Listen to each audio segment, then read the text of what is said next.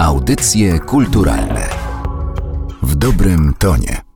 Co ilustratorzy trzymają w szufladach? Jak zaprojektować postać elfa z Wiedźmina? Czy przygotowując wzór na koszulkę Slayera można przesadzić?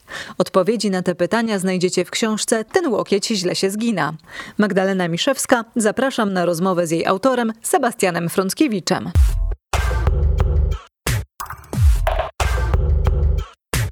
Czy ilustratorów trudno jest namówić do opowiadania o sobie? Bo ja odniosłam wrażenie, że spora część z nich y, jest typem samotnika, jeżeli nawet nie wszyscy gdzieś tam lubią sobie e, sami dłubać w tych swoich e, obrazkach, e, a niekoniecznie wydają się takimi osobami mocno wylewnymi. Tobie udało się namówić ich na bardzo długie rozmowy. Było trudno? Paradoksalnie nie, dlatego że osoby, które prowadzą taki samotniczy typ życia i pracy, a ilustratorki, ilustratorzy takimi osobami są, chętnie o sobie rozmawiają. Po pierwsze, wiesz, siedzisz sama w domu, w pracowni, sam lub sama ze swoją głową i nie masz zbyt wielu szans na to, żeby szczerze porozmawiać ze swojej pracy. No chyba, że przyjdzie do ciebie jakiś dziennikarz, to wtedy. A po drugie, wydaje mi się, że to jest tak, że ja wychodzę z takiego założenia, że ludzie lubią o sobie rozmawiać, mówić o sobie. Niektórzy się wstydzą bardziej, niektórzy mniej, niektórzy potrzebują dłuższego rozbiegu, a niektórzy są bardzo otwarci od samego początku. Mi też łatwo się rozmawiało z tymi osobami, bo większość z nich znałem wcześniej. Rozmawiałem z nimi przy okazji jakiegoś artykułu do tygodnika Polityka czy jakiegoś innego tekstu, więc nie byłem osobą anonimową. Wiedzieli też, czego się po mnie spodziewać, bo znali moje teksty gdzieś z publikacji, gdzieś słyszeli o pozostałych książkach, które były dobrze przyjęte, więc nie było to trudne. Jeżeli chodzi o ilustratorów, których e, wybrałeś na bohaterów swojej książki, najmłodszy z nich urodził się w roku 89, najstarszy w 1930. Czy na tym ci zależało, żeby to były takie przekrojowe rozmowy? Chciałeś jakoś spróbować może porównać różne pokolenia ilustratorów, jeżeli chodzi o na przykład podejście do pracy, czy warunki na rynku, które panowały wtedy, a teraz? Tak, w skrócie tak. Właśnie zależało mi na tym, żeby pokazać jak pewna tradycja polskiej szkoły ilustracji się przenosi między pokoleniami. Na ile ona jest obecna w pokoleniach następnych, na ile ktoś z niej czerpie, na ile ktoś ją kontestuje. Tutaj to zestawienie, o którym powiedziałeś, że jedna osoba z 89, a druga z 31 jest o tyle dobitne, że Jan Bajtlik pobierał jakby nauki, jeździł do Józefa Wilkonia na konsultacje takie ilustratorskie, więc nic w przyrodzie nie ginie i ta tradycja polskiej ilustracji też jakby nie zginęła, tylko różnie się autorzy do niej odnoszą. Niektórzy po prostu nie odnoszą się do niej albo robią coś wbrew niej, bo ich to nie interesuje, uważają to za jakąś starość i remota, a inni wprost przeciwnie, starają się z tego dziedzictwa polskiej ilustracji jakoś na nowo to przetworzyć i skorzystać z tego na swój sposób. A czy badając to środowisko ilustratorów udało Ci się stwierdzić, na ile ono jest skonsolidowane? Wydaje mi się, że o ile kiedyś jednak tych artystów było mniej, dzisiaj jest ich więcej, trudno mówić o środowisku tak naprawdę, tak bym powiedział. Zawód ilustratora jest naprawdę zawodem samotniczym. Nie ma w Polsce jakichś stowarzyszeń ilustratorskich, nie istnieje instytucja agenta, która by zrzeszała pod sobą iluś tam autorów. Wydaje mi się, że ilustratorzy mają szansę się po prostu poznać na wystawach, których trochę jest. Natomiast nie jest to środowisko skonsolidowane. Niektórzy ludzie się znają między sobą, ale nie ma jakiegoś wspólnego frontu walki o wyceny na przykład. Nie ma związku zawodowego ilustratorów, a coś takiego w Stanach na przykład istnieje. Więc pod tym względem wydaje mi się, że to jednak jest taki wiesz, zbiór wolnych elektronów, które czasami się o siebie obijają. Ten e, motyw zarobków, e, wyceny danych projektów e, powtarza się w każdej twojej rozmowie. Dlaczego tak ci zależało na tym, żeby rozpoznać w jaki sposób to się odbywa? Bo tutaj czuć było opór u większości twoich rozmówców. Dlatego, że nikt o tym nie rozmawia. Jest jakiś taki romantyczny mit ilustratora czy ilustratorki, która siedzi w pięknej pracowni, gdzie pije kawę za kawą, patrzy w okno i rysuje to, co głowie przyjdzie, a w ogóle wiesz, aspekt finansowy jest nieistotny. Ilustracja jest sztuką użytkową, dziedziną pracy kreatywnej, usługowej. Jest sposobem na życie, więc nie można pominąć tego aspektu finansowego, a w Polsce się o pieniądzach nie rozmawia, już tym bardziej o pieniądzach w kulturze się nie rozmawia, co też jest moim zdaniem wielkim błędem, bo później się nagle okazuje, że to nie jest tak, że ilustrator jest super osobą szczęśliwą, spełnioną, niesfrustrowaną, tylko w większości przypadków ponad jedną trzecią dnia spędzasz na poganianie klientów czy przypominaniem o przelewie i w tych rozmowach też wyszła różnica w kulturze pracy między pracą dla polskich klientów, jak i pracą dla zagranicznych klientów. Stąd chyba marzeniem każdego ilustratora czy ilustratorki jest praca po prostu za euro i za dolary, a nie za złotówki. Jakby jest oczywiste i też logiczne, że tak jest. Wspaniałym przykładem jest Piotr Socha, który przez lata był ilustratorem prasowym w Polsce. Jak wiadomo, prasa jest coraz słabsza i coraz słabiej płaci. I nagle robi książkę Pszczoły, która się ukazuje w kilkunastu językach. I wiesz, możesz z robienia książek. To jest cud wręcz, że po prostu robisz dużą książkę i ona nagle cię stawia w zupełnie innym horyzoncie i nagle stajesz się ilustratorem książkowym, a nie prasowym. Wydaje mi się, że Piotr Socha tu jest takim absolutnie wyjątkowym przypadkiem zjawiskowym, nie? Ale wiesz, jest dużo ilustratorów, ilustratorek, które właśnie tworzą za granicą. Ja też celowo tak dobierałem osoby takie do książki, żeby były to osoby po prostu z doświadczeniem nie tylko w Polsce. Być może to, że pytam o pieniądze ma trochę związek z tym, że po prostu wiesz, sam jestem wolnym strzelcem, tak jak większość moich rozmówców i trochę wiem, jak wygląda takie życie i dlatego chciałem, żeby osoby, które czytały tę książkę, wiedziały, jak wygląda życie ilustratora, ilustratorki w pełnym spektrum, nie tylko takim powierzchownym, wiesz, robię ładne obrazki, wrzucam je na Behance'a, ale też pokazać cały proces, który za tym stoi. Coraz więcej polskich ilustratorów współpracuje z zagranicą. Czy możemy mówić o jakiejś takiej drugiej fali popularności polskiej ilustracji właśnie poza granicami naszego kraju? W latach 60. i 70. polska ilustracja była towarem eksportowym. Ilustracja to jest taka dziedzina bardzo międzynarodowa z natury rzeczy po prostu i wszystko, co jest, wiesz, wizualne, tak jak murale, street art. Rzeczywiście jest tak, że coraz więcej osób publikuje książki za granicą. Coraz częściej zdarza się tak, że ktoś najpierw publikuje książkę za granicą, a dopiero później ona wydawana jest w Polsce, czego przykładem jest na przykład Emilia Dziubak, która współpracuje z Martinem Widmarkiem. Polska jest krajem, który słynie z ilustracji i zawsze słynęła właśnie do 60., więc myślę, że ta dobra fama w środowisku wydawniczym, ta pamięć o tym, że Polacy, tak jak Iran, tak jak Korea Południowa, tak jak Włochy, Francja, to jest jakby, wiesz, dobra marka, jeśli chodzi o ilustrację. Wspomniałeś o tym, że pewne kraje kojarzą się automatycznie z dobrą marką, jeżeli chodzi o ilustrację. Czy w czasach współczesnych ciągle możemy mówić o jakichś narodowych szkołach? Bo przecież teraz każdy może inspirować się każdym. To nie jest tak, że również ci polscy ilustratorzy sięgają, już wspominałeś o tym, do swoich korzeni. Niektórzy tak, inni nie. Sporo młodych twórców raczej rozgląda się, co dzieje się w tym momencie na świecie, a nie co działo się 50 lat temu w naszym kraju. To prawda, część młodych ilustratorów bardziej patrzy na to, co robi Carson Ellis, a nie to, co robi Józef Wilkoń. Natomiast trzeba pamiętać o całym systemie edukacji. Większość osób, które zajmują się ilustracją kończy ASP, a jednak ta tradycja polskiego plakatu, polskiego znaku, polskiej ilustracji jest ci wbijana do głowy siłą rzeczy na ASP, więc musisz się do tego jakoś odnieść. I wydaje mi się, że po prostu systemy edukacji sprawiają w danym kraju, że dany kraj jest po prostu znany lub nieznany z tego, nie? Jan Bajtlik, kto on prowadził zajęcia dla dzieci, gdzieś tam jakąś taką pracę u podstaw próbował uskuteczniać, jeżeli chodzi o edukację plastyczną. On miał ciekawe wnioski na ten temat. Dlatego właśnie Jan Bajtlik jest moim rozmówcą, bo przede wszystkim zależało mi na tym, żeby pokazać jego rozmaite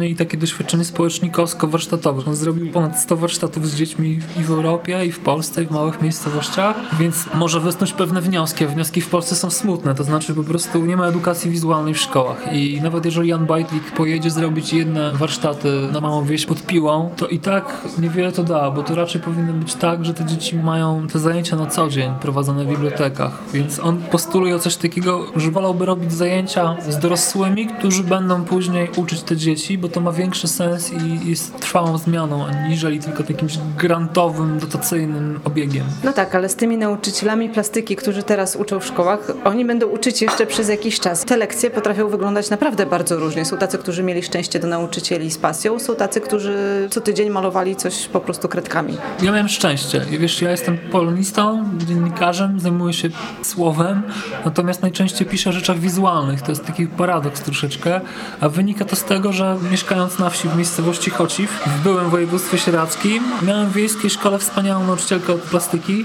Ze wstydem przyznam, że nie pamiętam, jak moja pani od plastyki miała nazwisko teraz i muszę po prostu zajrzeć do swoich świadectw szkolnych i to tworzyć, ale jeśli to słucha, to bardzo przepraszam, pozdrawiam jednocześnie. I jako, nie wiem, chłopiec w czwartej klasie wiedziałem, czym jest surrealizm, czym jest dadaizm, czym jest impresjonizm, bo my mieliśmy rzeczywiście edukację plastyczną, to znaczy uczyliśmy się o prądach, uczyliśmy się o nurtach, widzieliśmy, jak powstaje linoryt, bo go razem oczywiście przy asyście naszej plastyczki współtworzyliśmy, a nie tylko rysowaliśmy domek ze słoneczkiem. To są dwie sprawy. Pierwsza polega na tym, że rzeczywiście, żeby coś się zmieniło w edukacji wizualnej, to lekcje plastyki muszą zyskać jakiś szacunek. W takiej hierarchii przedmiotów szkolnych one muszą być uznawane za coś istotnego, że to nie jest tylko malowanie, ale to jest edukacja wizualna. A wydaje mi się, że po prostu jeśli lekcje plastyki zyskają na szacunku, to po prostu do szkoły też będą chcieli przychodzić lepsi ludzie, którzy będą chcieli tej plastyki uczyć, a nie będą się czuli jak piąte koło wozu, że są zawsze mniej istotni od historyka, polonisty czy od, nie wiem, biologa, prawda? To podejście to pewnie jest część jakiegoś takiego większego myślenia i tutaj znów się muszę odwołać do Jana Bajtlika, bo on zwrócił uwagę na to, że jeżeli jeżeli chodzi na przykład o taniec i śpiew, to o wiele luźniej jest on e, traktowany, no przynajmniej w naszym kraju, bo nie musisz umieć tańczyć, żeby pójść na dyskotekę i jakoś tam się poruszać, mniej się jakoś tego wstydzisz. E, Śpiewać też możesz, wypijesz parę piw, zaśpiewasz sobie, nikt nie zwróci ci na to uwagi, możesz śpiewać pod prysznicem w samochodzie, to jest ok, ale jak już zabierasz się za rysowanie, to tutaj od razu pojawia się taki moment, że jak ktoś ci powie, to jest nieładne, to od razu się zamykasz w sobie, jakby nie ma przyzwolenia na robienie brzydkich rysunków, a na podrygiwanie niezdarne na parkiecie już takie przyzwolenie jest. Znaczy nie ma czegoś takiego jak brzydkie rysunki, bo wiesz, jest cała plejada artystów, którzy rysują w sposób brutalny, wiesz, minimalistyczny, czy po prostu celowo ohydny. Bo u nas w naszym takim powszechnym rozumieniu właśnie takim, który wynieśliśmy ze szkoły tej nieszczęsnej, ładny rysunek to rysunek realistyczny, rysunek brzydki to rysunek nierealistyczny. A to jest jakiś pogląd w ogóle chyba przed pojawieniem się fotografii, bo mimezis, naśladowanie natury miał sens w momencie, kiedy nie mieliśmy aparatu fotograficznego. Dzisiaj robiąc zdjęcie uzyskujesz ten realistyczny obraz, więc po co przywiązywać jakąś wagę do czegoś, co jest realistyczne? Poza tym chyba, że chcemy pokazać, że mamy dobry warsztat. I z tego to wynika. Myślę, że większość nas jest po prostu zepsuta edukacją szkolną, taką plastyką w złym tego słowa znaczeniu, plastyką zamykającą, a nie otwierającą głowę. Moglibyśmy próbować e, tę lukę w systemie edukacji zapełniać e, nowymi książkami, które wychodzą spod rąk właśnie między innymi ilustratorów, z którymi rozmawiałeś, ale tutaj też pojawia się ten problem e, mieszkania w odpowiednim miejscu, bo ty rozglądasz się po księgarniach, odwiedzając różne miasta w Polsce i to nie jest tak, że wszędzie są te wszystkie książki ilustrowane teraz przez naprawdę bardzo dobrych artystów. Tak może się wydawać tym, którzy mieszkają w dużych miastach, bo spotykają je na każdym kroku, ale tak naprawdę w większości krajów chyba jednak wciąż niewiele się zmieniło pod tym względem. Nie, nie zmieniło się zbyt wiele. Poza tym nawet jeżeli masz coś w księgarni, a ci na to nie stać, to tego nie kupisz. Problemem nie są księgarnie, problemem są biblioteki, żeby w każdej nawet małej bibliotece to ładne książki były i żeby z tym dzieckiem ktoś do biblioteki przyszedł. Ja wychodzę z założenia, że to nie jest brak złej woli rodziców. Rodzice po prostu są zapracowani, nie mają po prostu czasu.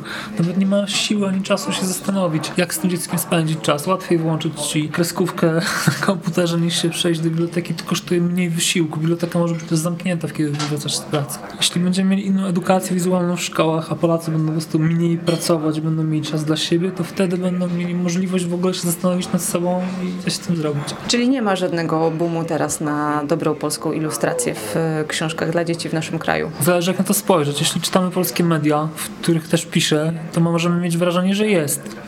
Natomiast cóż to znaczy boom? Jeśli to jest tak, że artysta, ilustrator wydaje swoją książkę w nakładzie 5-10 tysięcy, nie uważam tego za boom. To jest raczej boom pewnego zjawiska, że ileś artystów pojawia się nowych na rynku i ta mała wąska grupa Polaków, która stać na te piękne książki, kupuje coraz więcej tych książek. Jednak jest to pewna nisza.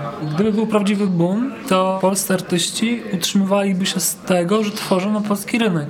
A jednak aspiracją i takim rozsądnym ruchem każdego artysty jest to, żeby tworzyć na rynek zachodni, ponieważ po prostu tam książki się lepiej sprzedają. Bardzo często pojawiają się takie analogie, które są krótkowzroczne i wydaje mi się bardzo naciągane, że mamy taki renesans polskiej ilustracji. Jest tak dobrze jak w latach 60. Zupełnie nie. Tamte książki ukazywały się w nakładzie 30 tysięcy, 50 tysięcy, bywało, że 100 tysięcy. Takie malutkie książeczki, które wydawała nasza księgarnia. Nawet tam 200 tysięcy dochodził nakład jednego wydania. Tych liczb nie da się są zestawić, to są o wiele mniejsze liczby, więc wtedy było rzeczywiście tak, że każde dziecko w Polsce miało dostęp do pięknych książek, potencjalnie, bo one były, były dosyć tanie, a dzisiaj to jest pewna grupa społeczna, która raczej sięga po te książki. Jedynym takim miejscem, gdzie można wyjść z tego jakby klasowego podziału, to jest biblioteka. I jeżeli powiedzmy nie stać cię, nie masz kapitału kulturowego, a trafisz do biblioteki i ktoś cię tym zainteresuje, mówię, jesteś dzieckiem, to masz szansę dostać się jakby tą piękną książkę. Jeśli tak się nie dzieje, jeśli te kilku splotów okoliczności ze sobą nie uda się powiązać, to nic z tego nie wyjdzie po prostu. Skupiliśmy się na książkach w naszej rozmowie, ale twoja książka z kolei pokazuje, że ilustracja to jest e, temat bardzo szeroki i chociaż w pierwszej chwili przychodzą nam na myśl ci, którzy ilustrują książki, to przecież ilustrować można na przykład koszulki zespołów muzycznych, okładki płyt, można ilustrować również gry komputerowe. Tak, dlatego mi też zależało, żeby to nie była książka o ilustracji książkowej. Stąd dobór artystów, którzy znajdują się w środku, w tym Łukasz się zgina, to jest pełen spektrum. Zarówno twórcy, którzy robią ilustracje do prasy, jak i do książek. Jest też Bartek Gaweł, który jest koncept artystą, czy mówiąc po polsku jest to artysta koncepcyjny, który przygotowuje projekty postaci do gier wideo, w tym jego jego przypadku to jest gra Wiedźmin. Jest też Rafał Wechterowicz, który specjalizuje się w ilustrowanych wzorach na koszulki i na płytę. Jest Anna Halerewicz, która jest ilustratorką współpracującą z markami modowymi. Zależało mi na tym właśnie, żeby pokazać te różne rejestry ilustracji, bo to ilustracja już dawno wyszła poza książkę. Ona jest obecna w reklamie, ona jest obecna właśnie w jakiejś branży modowej, w grach wideo. To jest też super dla artystów, bo to im daje nowe możliwości. To są różne strategie. Niektórzy robią wszystko, wychodząc z założenia, że nie chcą się ograniczać i nie chcą się specjalizować. Niektórzy są specjalistami jakiejś branży. Rafał Wechterowicz jest tym przykładem. To jest facet, który robi ilustracje na koszulki i na okładki płyt. Przede wszystkim dla muzyków grających ciężkie brzmienie, czyli metal, punk, hardcore i tak dalej. Trudno mi sobie wyobrazić Rafała Wechterowicza, który ilustruje książeczkę dla dzieci. A może właśnie ciekawie byłoby coś takiego zobaczyć. Myślę, że świetnie by zilustrował Andersena i myślę, że świetnie by zilustrował na przykład opowiadania Edgara Allana Poe. Jeżeli by to była ilustracja w książce dla dorosłych, bo zdarza się, że też są książki ilustrowane dla dorosłych. Jest ich niewiele w Polsce, ale jednak raz na jakiś czas coś się pojawi. A wracając do samych ilustratorów, którzy są bohaterami twojej książki, rozmawiałeś e, z nimi bardzo długo, jest ich tam 11, są w różnym wieku. Czy udało ci się wyodrębnić jakiś zestaw cech, które sprawiają, że ktoś, e, no nie wiem, będzie ilustratorem, ale no, będzie miał może jakieś większe szanse powodzenia albo odnajdzie się na tym rynku? To, co powiem, pewnie jest banałem, bo to jest tak, że każdy z moich rozmówców są niezwykle wrażliwą. Tak wrażliwą emocjonalnie, jak i wizualnie po prostu. To, to się ze sobą niesie, jakby to się ze sobą tam łączy. Wydaje mi się, że to są osoby, które raczej mają skłonności samotnicze. Znaczy osoby, które lubią pracować ze sobą samym i które po prostu lubią pracować w prywatnej jakiejś takiej przestrzeni, a nie odnajdują się w tłumie. Kolejna rzecz, którą mi się wydaje jest dla ilustratora strasznie istotna, to jest bycie straszliwie cierpliwym. Po prostu to jest benedyktyńska robota. Nie mówię teraz o samej pracy, nawet nad obrazkiem, nad obrazem, bo to jest jedna sprawa, ale żeby wykonywać ten zawód, musisz być ogromnie cierpliwy w stosunku do swojego wydawcy, swojego klienta, czekać na przelew, przypominać o tym. Nie dość, że jesteś artystą, to jeszcze jesteś swoim menadżerem, swoim kierowcem, no i każdy z nich ciężko pracuje. To na pewno nie jest zawód dla osób, które chcą pracować 5 godzin czy 6 godzin dziennie. Tutaj ta praca się przenika z życiem i właściwie ciężko czasami powiedzieć, gdzie zaczyna się życie, a gdzie kończy się praca. Audycje kulturalne w dobrym tonie.